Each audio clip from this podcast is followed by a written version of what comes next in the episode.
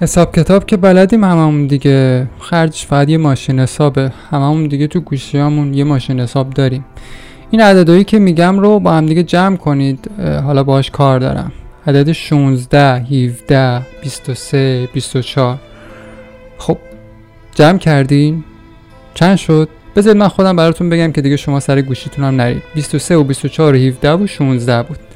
خب جمعش میشه 78 خب این اعداد رو بیایم تقسیم کنیم بر 4 من این کار رو کردم. شما دیگه نمی‌خواد زحمت بکشید. حدودا جوابش میشه 19 و نیم. حالا ما می‌گیریم چی؟ 20 خب اینا رو داشته باشید تا من در ادامه بهش برگردم. من اینجا می‌خوام یه خورده اظهار تاسف کنم واسه جامعه روانشناسی به خاطر اینکه همشون الان لال شدن. یعنی هیچکس حرفی نمی‌زنه در این باره. حالا گفتم شاید من یه چند کلمه صحبت کنم که یه ذره قصه برامون روشنتر بشه که چه اتفاقی در حال افتادنه. البته من خودم خیلی خوشحالم که با پا گذاشتن پاندمی کرونا به زندگیامون حرفه روانشناسی رو واسه همیشه بسیدمش و گذاشتمش کنار و کاش همون موقع میشاشیدم بهش و پرتش می‌کردم یه کناری. آقا من یه سوالی برام پیش اومده. یک دغدغه ذهنی دارم. لطفا اونایی که می‌تونن این گره ذهنی رو واسه من باز کنن. من امروز رفتم پارک خبرم یه خورده پیاده روی کنم. هول ساعت هفت و نیم الی هشت بود. خیلی ها رو می‌دیدم که خب با لباس کارمندی یعنی روسری و مقنعه راهی محل کارشون بودن. با خودم گفتم چرا این خانوما الان مقنعشون رو در نمیارن که برن محل کارشون؟ سوال سختی نیست دیگه. جوابش هم به نظر من مثل سوالش خیلی ساده است. اولا که یک اخراج میشن دوما گرفتار میشن یعنی دستگیر میشن. والا تو بیرون که میری دیگه حالا شما خودتون شاهدین دیگه. دهه هفتادی ها و شستی ها همینطور بگیر بالا دهه پنجاه و چل و سی که دیگه مامانمون میشن همه دارن با روسری میان بیرون. گرفتین اصل قصه رو چی می‌خوام بگم؟ حالا من برمیگردم به اول حرفم توی اپیزود. یادتونه من چند تا عدد بهتون گفتم که با هم جمع و تفریق کنید و بعد تقسیم بر چهار کنید این عددا به نظرتون چی؟ احتمال میدم که همون موقع حد زدین که چیا هستن. اینا سن دخترایی که این روزا از دستشون دادیم. همین محسا و حدیث و سارینا و نیکا و اینایی که متاسفانه از بینمون رفتن. که میانگین سنیشون را هم گرفتیم دیگه. تقسیم بر چهار کردیم شد حدودا 20 سال. دلخوریم از این جماعت یعنی جماعت روانشناس البته دیگه الان نمیشه بهش گفت روانشناس اینا ناروانشناسن. یعنی ما اصلا نمی‌دونم اسم اون رو چی میشه گذاشت. ولی اگه می اومدیم یه ذره درباره این حال و هوا حرف می‌زدیم. حال و هوای این آدمایی که توی این سن دارن میرن و جونشون رو کف دستشون میذاشتن چند کلمه حرف می‌زدیم. شاید خیلی همون یه خورده تو نگاهمون نسبت به این دخترها تجدید نظر می‌کردیم. این سنی که این دخترها الان دارن سن نوجوانیه.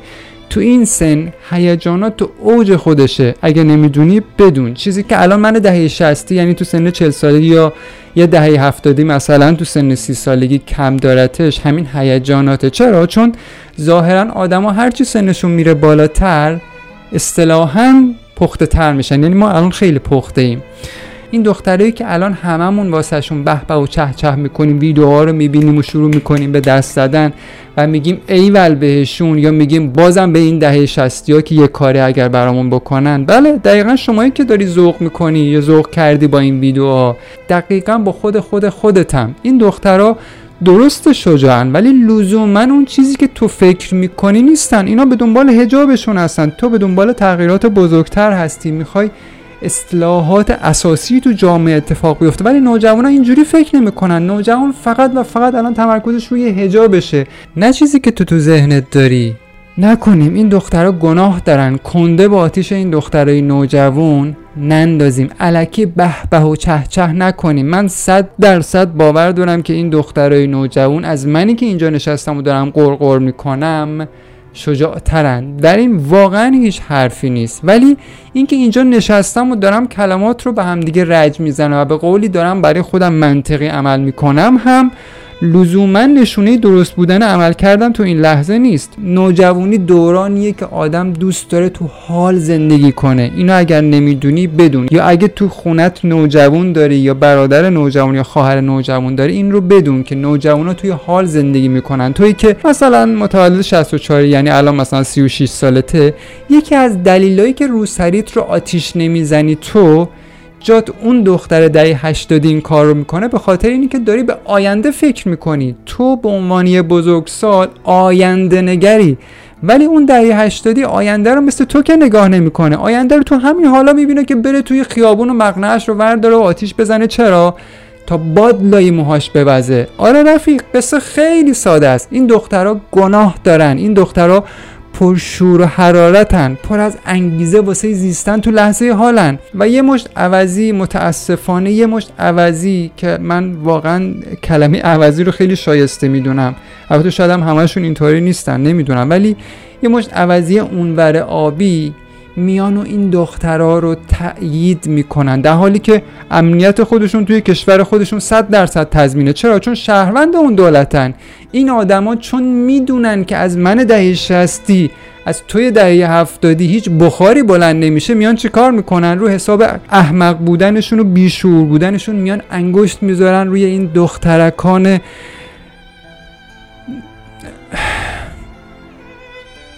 انگوش میزن روی دخترای نازنین و ملتهب این سرزمین. بایستی واقعا نشست و زار به حال خودمون گریه کنیم که چطور داریم دخترامون رو دستی دستی خودمون به کشتن میدیم. آخرش هم همه انگشتا میره به سمت دولت و نظام که اونا نباید بکشن. این که نشد آخه من همش بیام کفه گناه های این نظام رو سنگین تر کنم از اون طرف سهم خودم رو نادیده بگیرم. اونم چی؟ نه به نام آزادی به نام موی دختر یه نوجوان که میام موهای یه دختر رو بهونه می‌کنم برای یه سری آزادی های بیشتر.